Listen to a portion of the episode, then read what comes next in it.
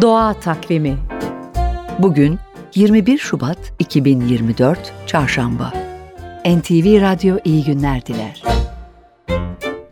Masallarda geçen kurbağa çirkinliğiyle konu olur ama bir kurbağa türü var ki hem masallarda olabilecek kadar güzel ve hem de çok tehlikeli.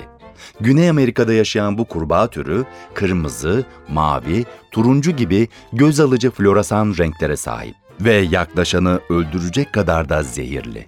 Bilim insanları bu ölümcül zehri insanlarda pek çok hastalığı yenecek ilaçlara dönüştürmek için çalışıyor.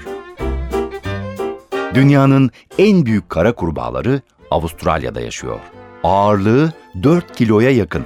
Avustralya'ya 1930'lu yılların ortalarında şeker kamışı tarlalarına zarar veren böcekleri yok etmek için getirilen bu dev kurbağalar şimdi istilacı olarak doğaya ağır zarar veriyor.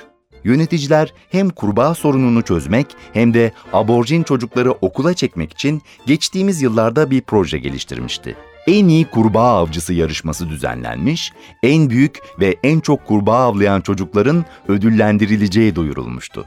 Ancak yarışmaya katılmanın tek şartı okula devam etmek, tüm derslere girmekti. Yarışmanın amacına ulaştığı bildirilmişti. Doğa Takvimi